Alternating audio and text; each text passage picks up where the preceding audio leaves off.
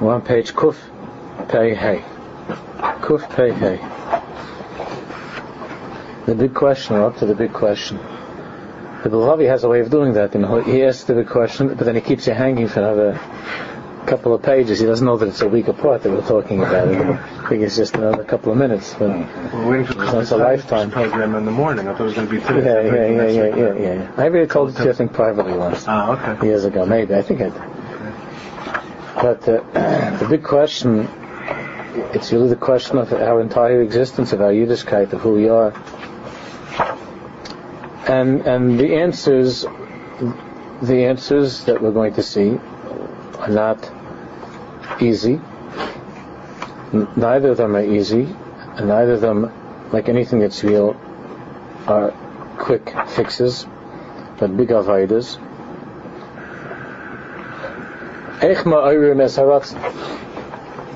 Now that we've learned, we were talking about the past few weeks, how everything depends on Ratsan, on wanting, on desire, on wanting. Everything depends on Ratsan.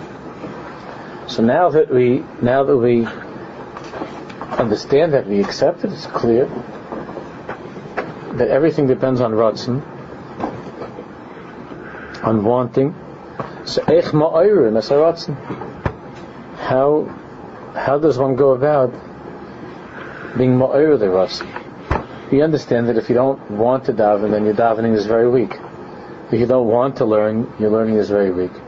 If you don't want to be misaken amidas, shmir sainayim, and hadibu, and so on, then it can't last. There's no kiyum. Only when there's Ratsan is there a kiyum. We learn that.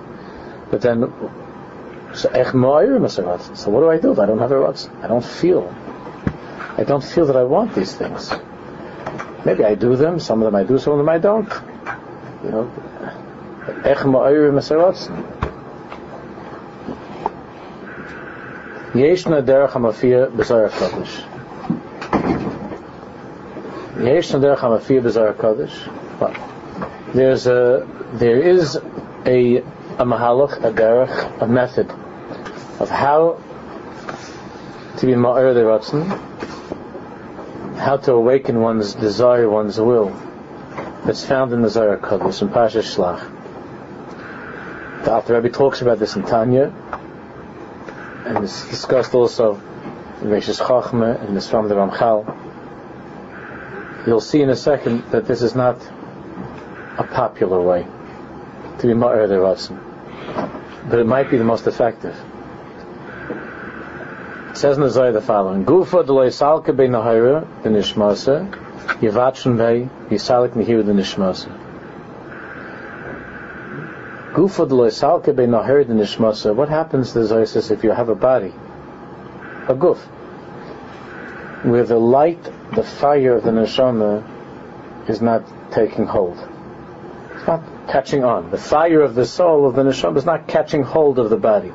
There's a guf, there's a body, and the nahira, the nishmasa, the light of the soul, is not taking hold of it. So sometimes you might have that. You're trying to get a fire started by a barbecue or a campfire or something, and it's gaitnish. Could be it's cold, it's wet, it's not taking hold. So the Zohar says, Yivatshun Bey. You know what it means, Yivatshun Bey? Yivatshun Bey means to give a klap.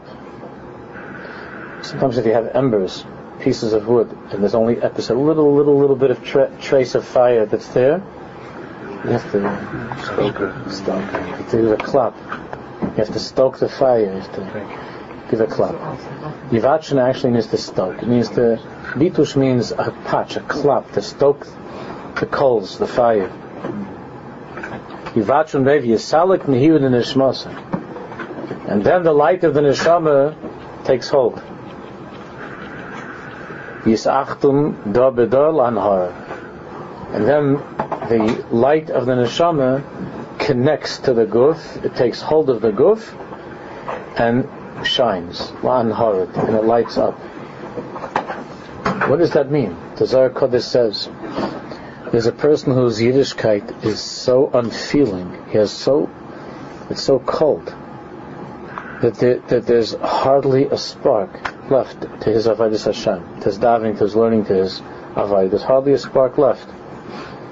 So the Zohar says, Yivachon Bey, to stoke it, to clap. Climber, that means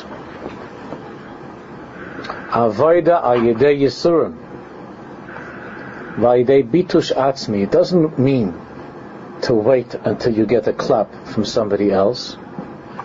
We'll talk about it in a second Mahalach. In this Mahalach, it doesn't mean to wait until somebody else gives you a clap, or God forbid, there's some tragedy that happens, Chalila, in your life. Hayidei Yisurim Vayidei Bitush Atzmi. Yisurim happen. But we don't want. We don't ask for Yisurim. We don't ask God forbid for suffering, for difficulties. But Bitush Atzmi means to stoke oneself. This is not the usual nusach of America, which is to stroke oneself, to make nice. Everything's to make nice. To stoke. There are embers in a person that are barely warm. There's hardly anything left, like underneath the coals by the barbecue or the fire, and you have to move them around. You have to move them around. Bitush Atzmi means that sometimes in order to be able to ignite or to reignite, to connect the aura of the Nishama to the body that's become almost lifeless, doesn't feel Ahavas Hashem, Yiras Hashem, any dvekiz Bashem. Sometimes it requires Bitush Atzmi. I don't know how to translate that into English, but one has to. I don't want to use the word to torment oneself. It's not to deprive oneself, but one has to move oneself. And moving oneself over here means in a way that oftentimes is not comfortable and pleasant. In the old days, I think to stir. Right, but stirring still could be sound. It's still a little bit soft. It's a little bit light stirring. I like stoking better. Shaking. Yeah, stirring could be like a coffee with a little cream and sugar or something. means yeah. It hurts. Bitush Atzmi hurts.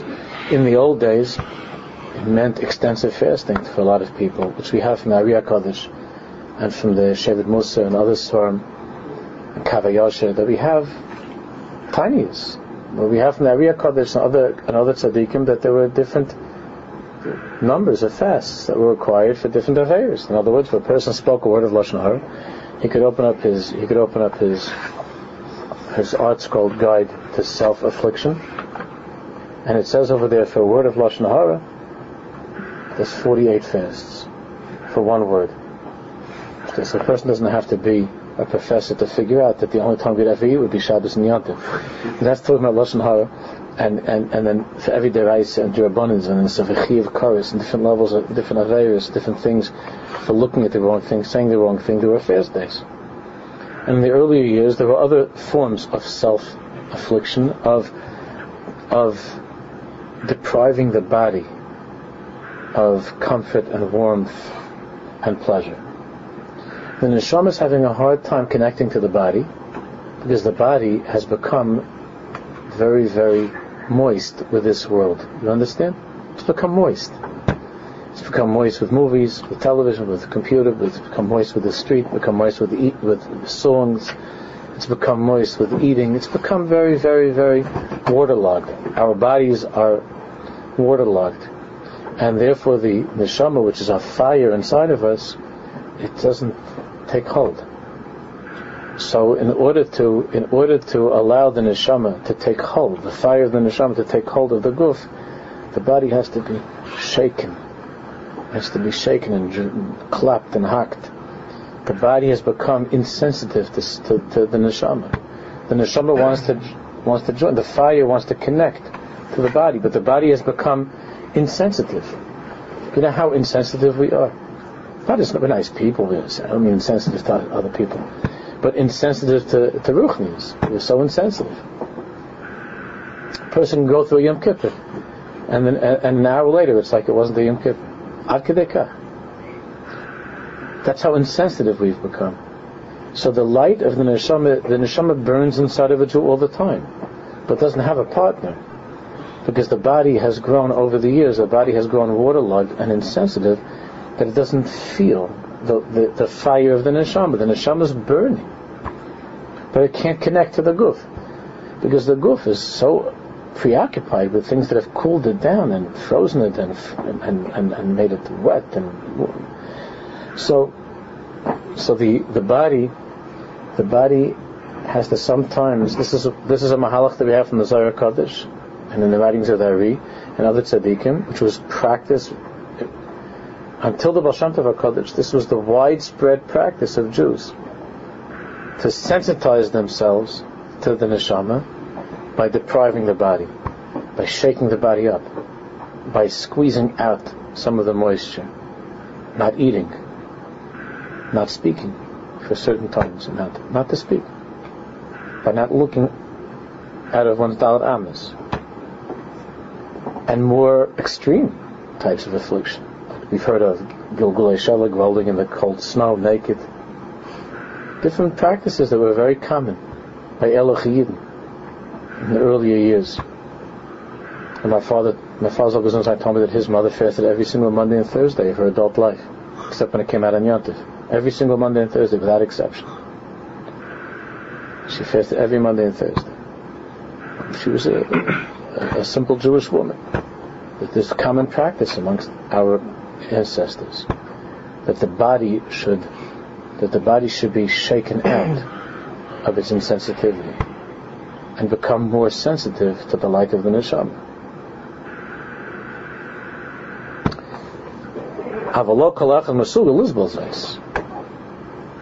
Not everybody can tolerate that. Some of you had breakfast this morning, and maybe you're going to have lunch. Maybe you had already, or you're going to have lunch. There are people who, between breakfast and lunch, will describe their situation as starving. You've heard lashonos like that. I'm starving.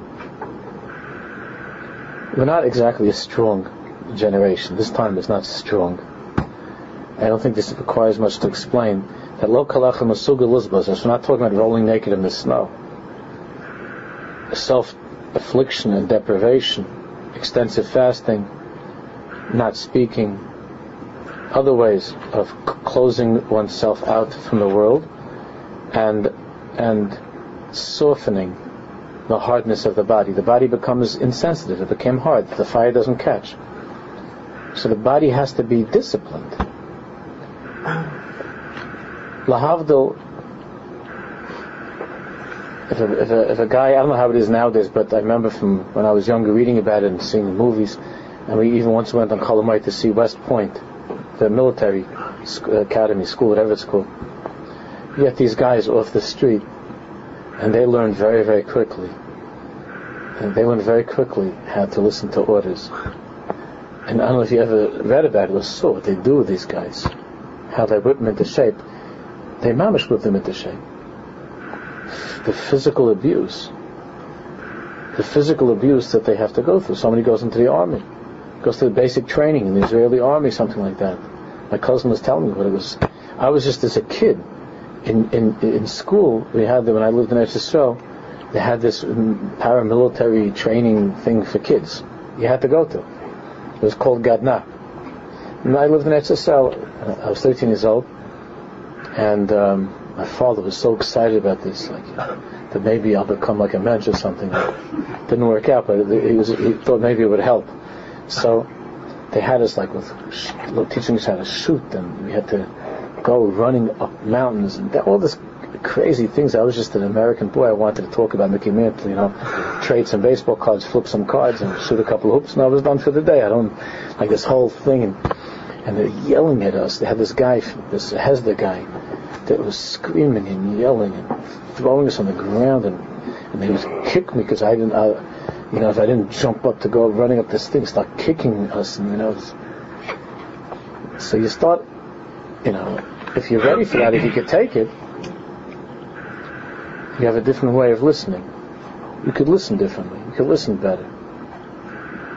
But if you're not able to that, then it just gets you further and further off track.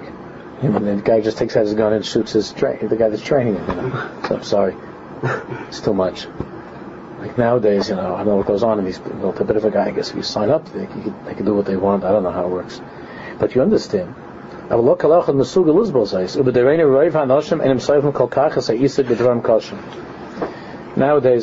most people are not soivel, cannot tolerate being involved in difficult things. If you have to park 2 blocks away, it's already a Tisha B'Av, you understand? Because I couldn't get a parking space in front, I had to park 2 blocks away, so life has been very cruel to you. Right? So a person doesn't have much tolerance for difficulty and for pain and so on. Oyevim Yoy says Chelak mi'imus. Our generation prefers very much the way of pleasantness. Chelak mi'imus. Mimela nismaket pachas al nakuda. Therefore, the Mechaber says we're not going to go into this nakuda.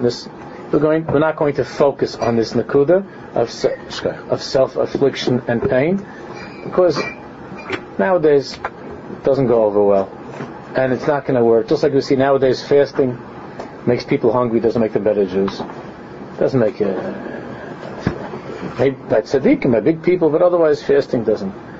Fasting nowadays can make a person more preoccupied with his body than less. The whole tachlis of fasting is to distract you from the body, is to soften the body.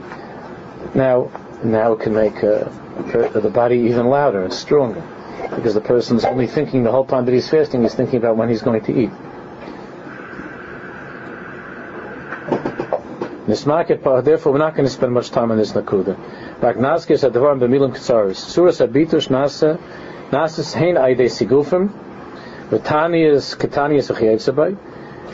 This stoking or stirring of the body to soften it, to strengthen it, to allow it, meaning to strengthen it, to give it the ability to connect to the neshama, because the body and the neshama don't have much of a shared language.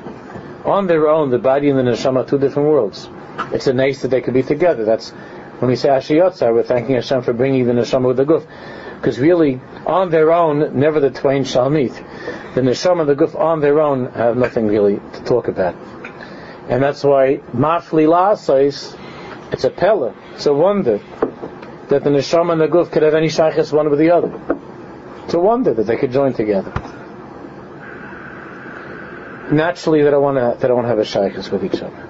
With the tachlis of creation is that they should, or else the neshama didn't have to be sent into the body at all. Our neshamas were fine before they came here. So the tachlis of our lives is that the neshama and the guf form a relationship, that they have a relationship. So one surah of bitush, one form of this self-affliction, is through the sigufim of Tanya's chayetzavis, by fasting and other types of self-deprivation. We used to have a person didn't talk, maybe a Tanasdiba person didn't talk. So it doesn't mean a Tanasdiba that he's text messaging, you understand, and holding up signs and going, you know, that means mamish, not to talk. Right, there are different ways. Suras habitus nasis and the sigum tanius chayetzev v'hen adei sigufim shel tviyah atzmos. Other ways of demanding more from oneself, depriving oneself of sleep, demanding more wakefulness, not to be asleep so many hours. Person that an American person says, "I need 8 hours of sleep." Do you ever hear people talk about? I need 8 hours of sleep. Who told you need 8 hours of sleep? Because you enjoy it. Everybody enjoys staying in a warm thing under a blanket with a pillow. It means you need. No, I can't function unless I have 8 hours of function. If someone told you if you have 6 hours and you'll make a few million dollars during that week, you'll function. You can't function. If you want to, you can function. So less sleep, demanding other things of oneself, like we have from the tzaddikim that we see from the last generation, other tzaddikim we see from them that had they found papers how many kabbalahs he had. Let's say that a person has a kabbalah that for the next that he's going to learn without interruption for 2 hours. Without interruption means not just with a phone. He's not going to look up from the Gemara. He's not going to. His mind is not going to go to anything else. Try doing that for 15 minutes. But the mind should nothing else. Different kabbalahs to say a certain amount of tehillim for a week. Other kabbalahs, all these things. There are different ways that a person can crush the body's the loudness and the chutzpah of the body. The body is a mechutzef. And if you give in to a mechutzef, it's very bad. The body is a big mechutzef.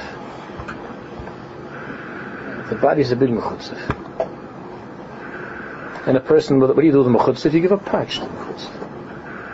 Mechutzef, you give a smack. And the chain, page kuf peivav.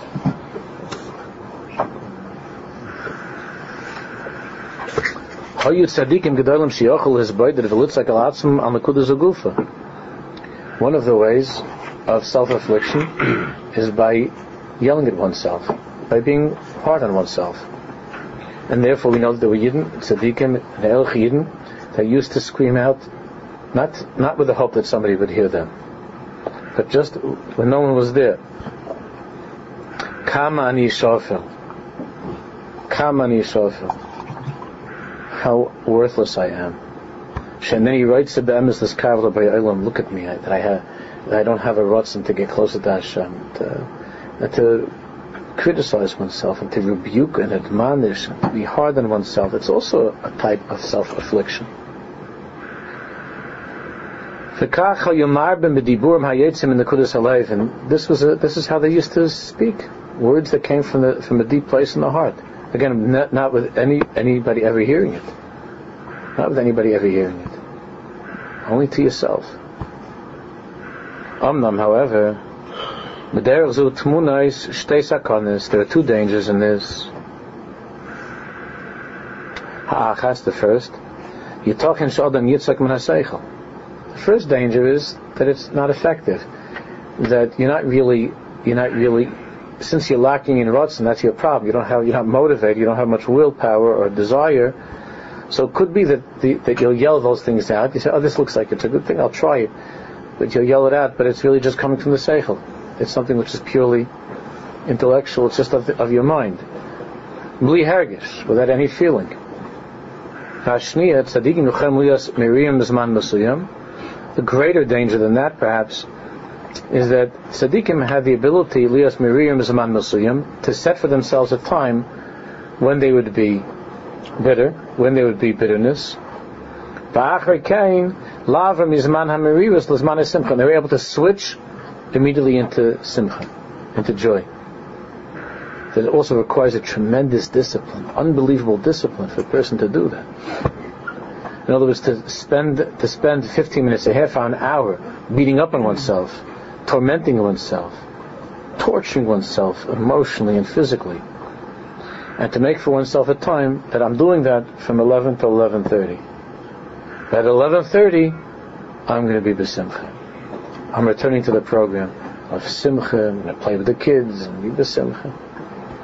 People were able to do that.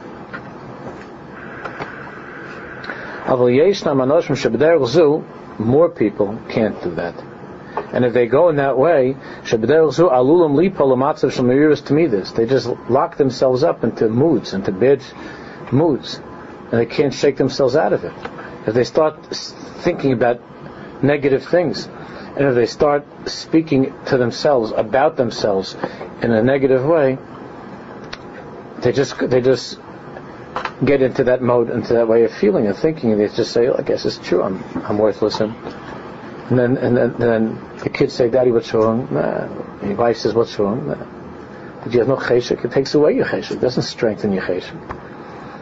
With the tzaddikim, they were able to, like the Tanya says, but in Teshuvah, the tzaddikim that they took that time and they had a cheshbon and nefesh and they worked hard, mamish with merirus. It's a brachen kain.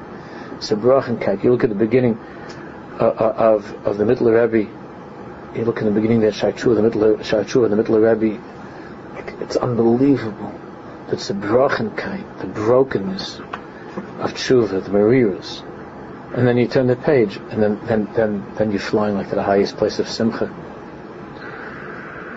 But for most people, they can't do that nowadays. If they start thinking and talking about their faults and their problems and what's wrong, they get depressed. It doesn't break the hardness of the guf.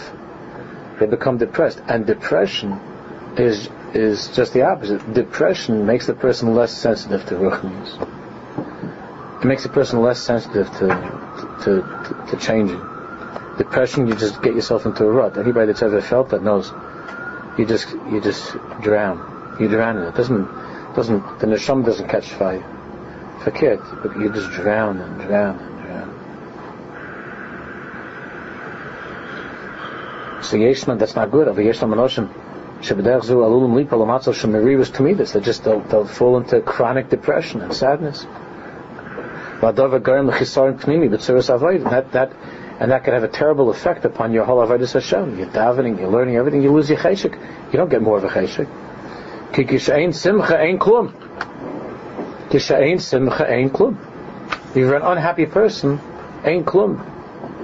It's not gonna improve your davening in your Avodas Hashem. Might for 1 hour or for a little bit, but long term it doesn't do that. Ain't simcha, ain't klum. So in general, this is not a healthy path nowadays. Self-affliction, tormenting oneself, is a very dangerous path. Kadam kol, even if you do, it might not be it might be just something that you think is a good idea and it doesn't work at all. It's not anything that you feel. And secondly, and most importantly, is that we're too fragile these days. Too fragile. With the Sfadim you could do much more of this. The Sfadim could take much more of this stuff. They were raised on it. And in general, they're not the babies that Western culture has produced. That's us. They're not such babies, and they could deal with it. That's why you see by the Sfadim that they could have their mashpiyim can get up and scream and yell and tell the guy, you're mushchus, you're manuva, you're rush, you're going to Gehenim. Gehenim is still good for you. And the guy gets all shaken up and he'll get himself a pair of tefillin and he'll try to put his life together. You say that to an Ashkenazi, forget it. To an Ashkenazi, you have to have lunch and learn. You know what I mean? Lunch and learn.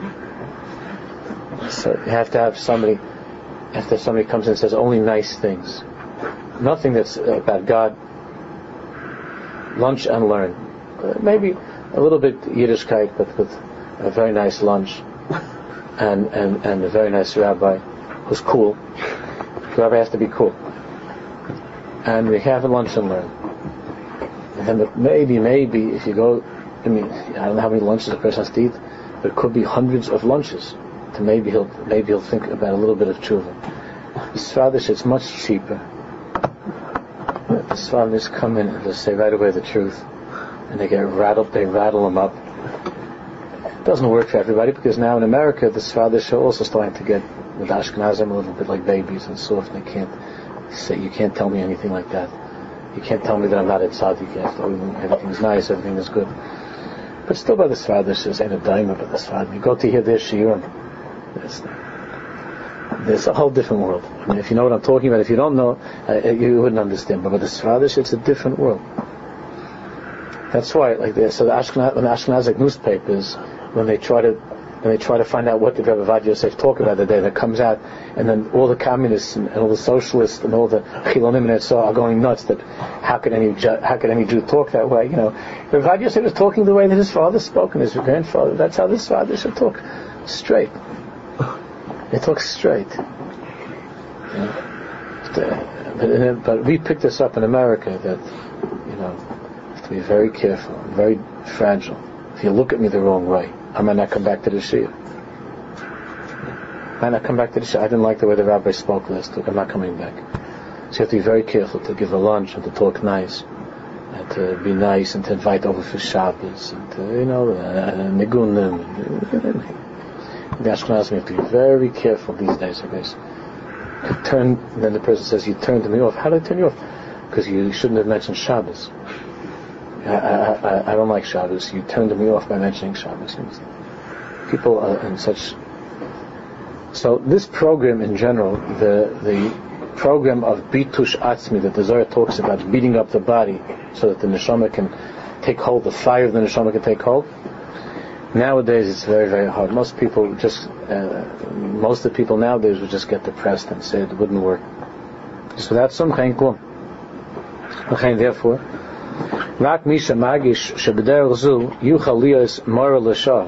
only a person who feels and knows from his own, I guess from his own temperament, from his own personal constitution of who he is, you know, that's something that he could deal with, and he could do well with that.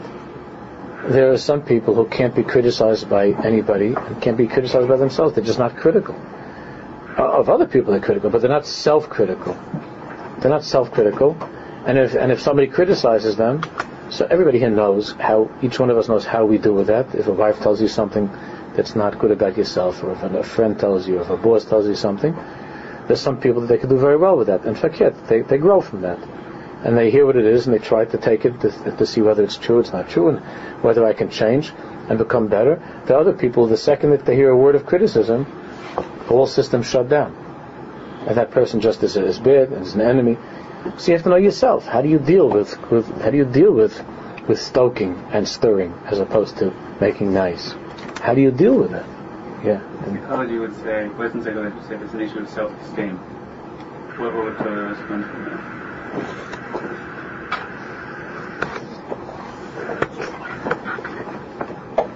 that? The Torah understands self-esteem is very, very important. And if a person doesn't have a healthy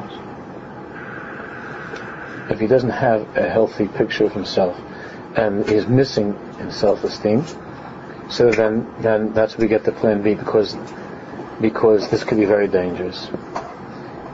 The threshold of low self-esteem, high self-esteem nowadays is almost impossible to know. And if you just listen to the news, like you hear, like the craziest stories, usually, as I said, usually they come from California, most of they're still in California, but things like, everywhere, but crazy things like in the clear, like they couldn't say, what was it my kid told me the other day, something, and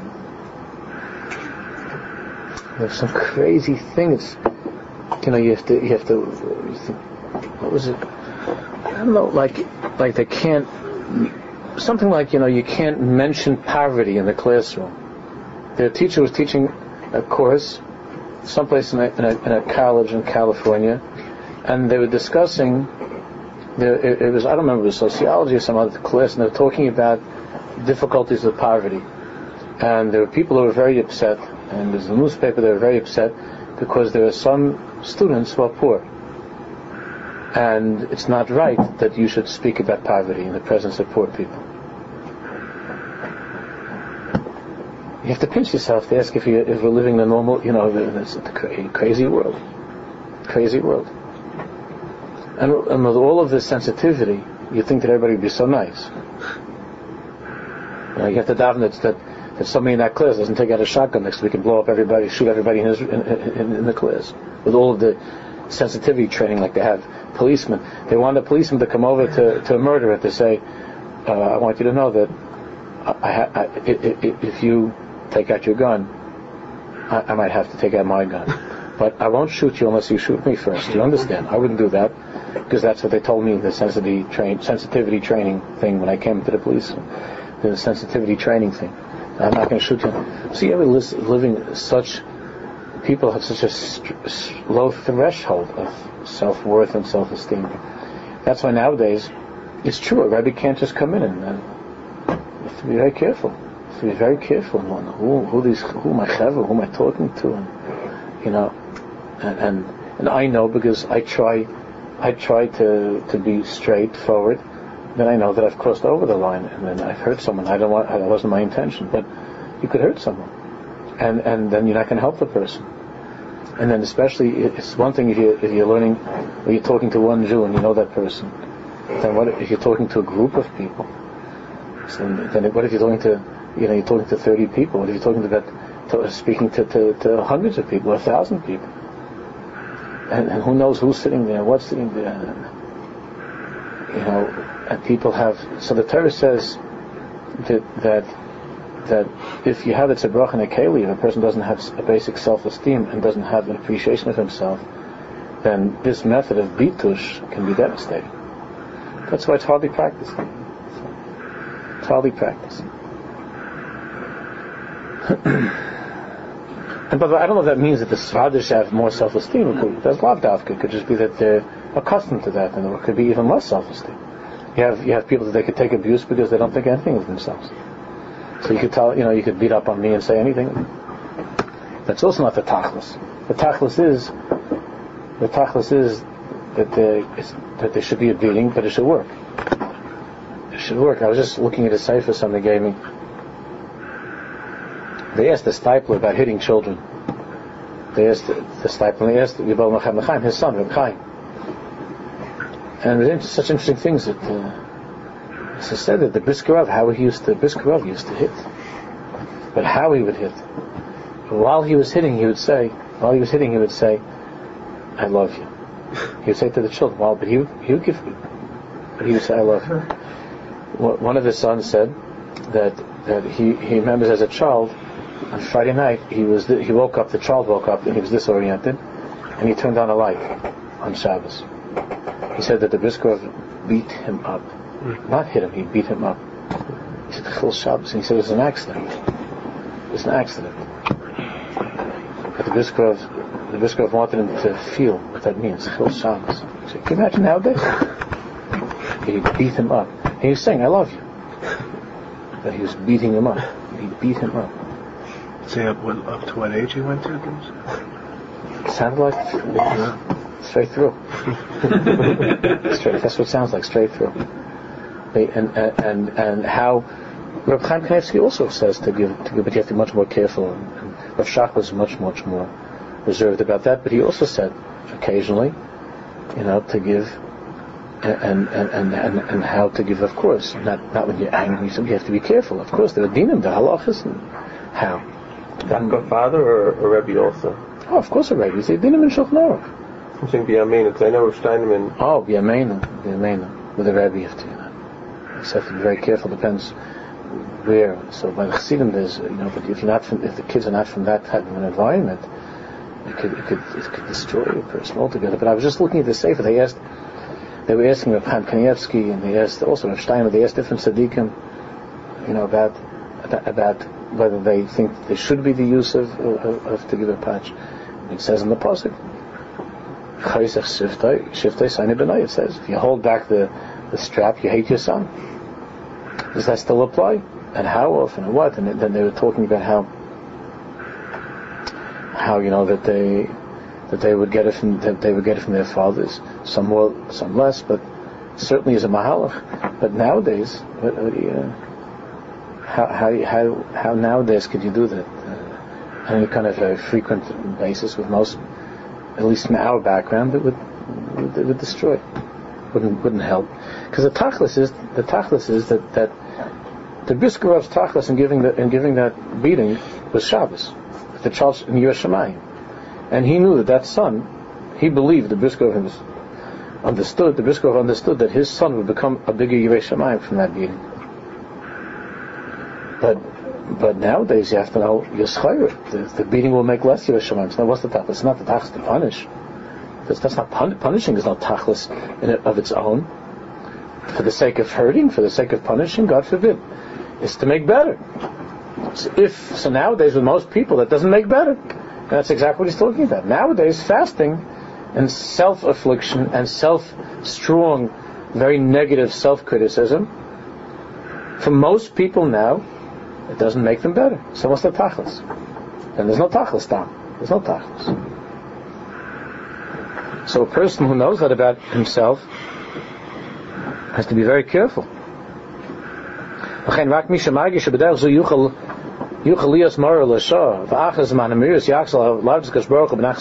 person who knows that he's able to afflict himself in any of those methods, but he's able to do that, and then he's able to right away come back, to turn right back into the way of simcha and avoid with simcha and with nachas and so on. Only such a person can use this. But a large percentage of people nowadays, Hashem made them in such a way where it's their nature, that if they begin to yell at themselves, to be very self-critical and put themselves down, or they have very, very strong and strict demands of themselves to make upon themselves kabbalahs. In other words, if I looked at the wrong thing today, then I'm not going to eat for 6 hours, or I'm going to give, I'm going to put $100 into the pushka. Tviyas. That most people have nechnosim la'atzvus primus. Most people nowadays, they have such a teva. They have a teva. It's part because of society, and it's also a teva. That they go and nechnosim la'atzvus primus. They just get very depressed. Makes them very sad. Liyesh pnimi, God forbid. Total despair. Giving up. L'matzav shel aflilos mesuyamis. To a matzav of aflilos means of worse than despair. Of running, of completely running away. Of a complete and total escape. A desire to escape. To turn totally away. And to lose oneself then in a complete distortion of who he is and what he is. Misha haderech. Aflilos means, like from the word afil, means darkness, but it means a total, from the word afil, like by Har Sinai, afil means darkness. And a person can go into total darkness. Leilos is that darkness too? Leilos? No, it's not from that word. It's aflilos means from the word afil. There's no word leilos, but it's not.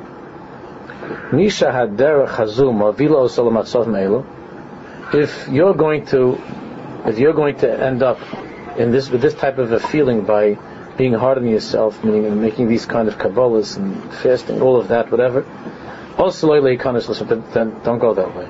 That's not the way to go. So what other way is there? So this is the second way. And then we're going to talk for the rest of the parak about Ratsan, amazing things you'll see. But Nenase he said, let's try the other way. This is the way it's for the vast majority of our generation. And by the way, even when we say this is the way, it doesn't mean you can't have you can't use the old way occasionally, but just be very careful. It shouldn't be, a kazayas, a half a kazayas. Right? Same thing with children, to be very, very careful. Be very careful. The criticism nowadays with children, it's hard to believe. You could have told your kid 10,000 beautiful things, and you told him a half a kazayas of criticism, and then 10 years later, all he remembers is the chatzishir of criticism. He says, "You never ever said anything nice to me. You never ever said a good word to me." And a parent looks and he says, "Everything else besides that was good. We had fun together, we played together, I was always kissing you and hugging you." The cheshek kazayis of criticism, the kid remembers, and he takes it like a poison to explain all of his problems with that cheshek kazayis. Parents nowadays don't know what they can say to the children without it coming back to. In the old days, parents didn't hold punches at all, which was dangerous. But my father thought I was doing something wrong. He still does. He tells me it's straight. Doesn't say but I always felt his love, and even though he didn't tell me the fairish words like that, it wasn't like that. But it was always clear to me. And when he said to me that this is what you're doing is wrong, and he would criticize me, I didn't take it in a personal way. It's because I knew that he loved me and he wanted what was best for me. And that sometimes meant saying, "You're a golem." I think that's the strongest thing I've heard from my father. Golem. But it's not such a nice thing to say. It meant the morale's golem. The morale's golem.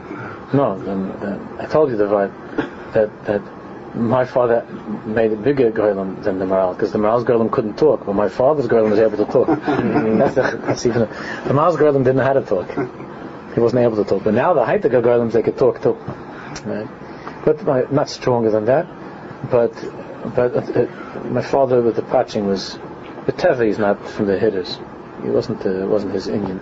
Not if you asked him Beshita, is it okay to hit him? My father said, is it okay? It was okay, it's a big mitzvah. But my father wasn't the kind that mitzvah more than two times, and I can remember more than two times, and I deserved it hundreds of times, hundreds, and the two times were just so crazy that my father had to hit me. But it's still hard for me to sit down from those two times, you understand? They were good. Never had to face Hashem, but good. In the right place, but it was good. And I didn't cry. It was like I knew that it was coming, and it was always nice to me that I didn't get more. Always a nice. My mother was good. It didn't hurt. My mother was like a gelachta, and she was running after me, and I put my hand over there, and I called my father. My father, I wouldn't dare put my hand over there. I remember that the one time there was, so I did a terrible thing, and I was around 11 maybe, 10, 11, and my father said, come over here, and I knew, I was come over here, and he said, lie down, on my stomach, to lie down. And I put my hand over there. I was scared. You know, it's a natural thing. My father said, what are you doing? Get your hand away from there. And I was like, what are you? It was just instinctively. I put my hand there, you know, to take away a little bit. My father said, he was more upset about that than what I did. What's if you put your hand over there? Put your hand away. This is, you have to say l'shem yichud. And that's what it was. That's what it was. Mechutzef. You're not gonna. You think you don't deserve it, or shouldn't hurt you. It just should hurt you. That's what it was. Nowadays, forget it. Now, if you ever hit your kids, he's got it. And you see them later on writing it in his diary. The kid's got a diary. On October 25th, my father beat the living daylight out of me. That's not, you just gave a patch on the tuchus, right? Beat the living daylights out of me. This is going to require many years of therapy. The kid's writing, an 8-year-old, is many future years of therapy anticipated as a result of this immoral abuse that I've suffered. So you understand, it's dangerous. Where did that come from? How did that happen? That's a very big sugya. Why? What happened? What changed? It's a big. My wife and I talk about it all the time to try to understand. When did parents have to become like actors? And our parents never acted, they just told me what they thought. But we have always cheshbainis with the kids. You had to be careful to say, oh, you did so great. I remember showing my father something I was making in school. My father would go, and I didn't knock me out. They knocked me out. I was my father. That's what you did today, right? So show a report card. My father's report cards. My father. It's not such a chashuk report card. He could do better like this. No, it wasn't anything like dibur. Nowadays you have to like have signs in front of the house. Mazel tov with balloon on a report card there. You're the greatest. You're the best. Look at the things they sell in the stores. You're the best. You're the greatest, right? And you have to hire a band. So when the kid comes home for the report card, he takes out a report card, says 40, 50, 60. Wow, I'm so proud of you. Oh, Yankele. Yankele. And everybody's singing, and the whole orchestra's playing the band. What a tzaddik, what a gewaldige cup you have. Isn't it? But that's where we're holding. What's the tzad hafach? The tzad hafach doesn't mean that you're great, everything is perfect. I even spoke about this a little bit in shul a few weeks ago, and some of the guys were troubled by it. That I said that maybe I said it here. I said that the use of the word tzaddik. I was talking in shul or here. Somehow now, like every kid you tell the kid 1,000 times tzaddik. Yeah, tzaddik. What's that tzaddik? What's that tzaddik? That's Sidkus. The kid brushes his teeth. Tzaddik. That's Sidkus. That isn't Sidkus. But that's how we've gotten into this tzaddik. Tzaddik used to be something. It's tzaddik now. It comes time. It's tzaddik. It's become the very, very, very lowered the meaning of the word tzaddik. That if a person doesn't kill somebody, he's a tzaddik. What's the tzaddik hipuch? Adam machziv la'atzmei shah. Our avodah now is this Avaida that the Bilvavi works with him throughout all of this far. Hold the Maktiv Latzmeisha. Ubishozu, whom is Palakash Baruch Rak al Davarachat, Shiba Embassy Yitzah. An hour spent not fasting, but an hour, forget about an hour, 15 minutes. Because Rav Schwartz already told me that he understands. They're making now a new English translation, by the way. The old one was a big mess because it was done without proper editing and fixing up. There's new English one that's being done very carefully. The first Chelak mi'imus, very, very elegant and beautiful. I already went over the first 15 pages. It's just now it's coming out piece by piece. It's going to be very good, Mr. Shem. So Rav Schwartz already understands. He said that okay, the English version shouldn't say all the time 7 hours of his bite at this, 8 hours. We give him 15 minutes. In America, he said 15 minutes. Like, he said he gave a shush because they asked how all these times that you say an hour. But Americans are going to read this, they're not going to be able to do it. So what's the tachlis? So Schwartz, I think the last thing he said 10-15 minutes. Where it says an hour, 10-15 minutes. So 10-15 minutes. Although we have to try to do something. They can't. He has many more svarim, and there's no money to put out the svarim. He maybe can help out with something. He didn't tell me this, but the fellow that's working on putting out the svarim. Firstly, you can't even get the svarim anymore, and he has more svarim and other things, and they just push it. They don't have any money, so I'm not making an appeal, but I told him I'm going to try to get $15,000 to get out this whole. There's a whole problem over there because the guy that took responsibility for the swarm sees how he went bankrupt or something, and he's not letting the swarm out of his rishus. Even though he didn't tire, the Gabi told me that Schwartz can win the didn't tire, but Schwartz doesn't want to go to any didn't tire. So the swarm are they're being held captive by some guy that not giving up the swarm to the oilam. So it's mamish a mitzvah pidyon shum. There's swarm to come out.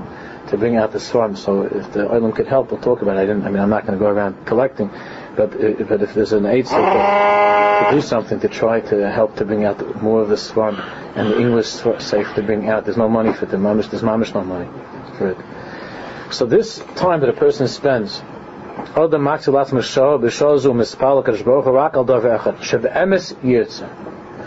ask the Baruch Shem for that hour equals 10-15 minutes. But on a regular basis, Rebbeinu Shalom, help me to feel something. And if you say that over and over and over, and you're davening for it, even though in the beginning it's insincere, because as he says, even what he's asking for Ratsan, he feels he doesn't have enough Ratsan. He doesn't even want that badly. And as Rebbeinu Shalom, please help me to want. Even that he doesn't feel that he wants Bemis to want. Zu Emes. It's true. And he writes it. But if you're already learning this, and you're already at the point where you're prepared to daven to ask, even if it's not entirely sincere, it can't be that you don't want to want. You do want to want. Or else you wouldn't be told. You wouldn't be thinking about it. You wouldn't be trying it. So the fact that a person, even though he feels like such a phony and he feels so silly, and he says, "Help me to want," it's not. There is a nakuda there of Ratsan. And the Nishama Vade writes, that's not a shy. The Nishama for sure wants. It's just the Guf doesn't want. And even you know that there's a spark of wanting. To want. Elamai, no. This spark, in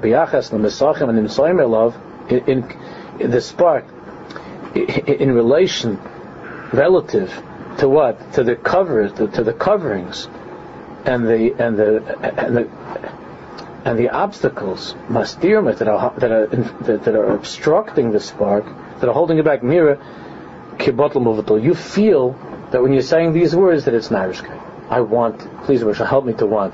It's only because of the guf, and only because of the mesachim, of these dividers, these separations and these barriers of all the things that the guf has gotten used to, and all of our taivas and the gaiva and the laziness and everything, that you feel that what I'm saying is ridiculous. What am I saying this? What does it mean? I want it. So, near kevatim l'votum.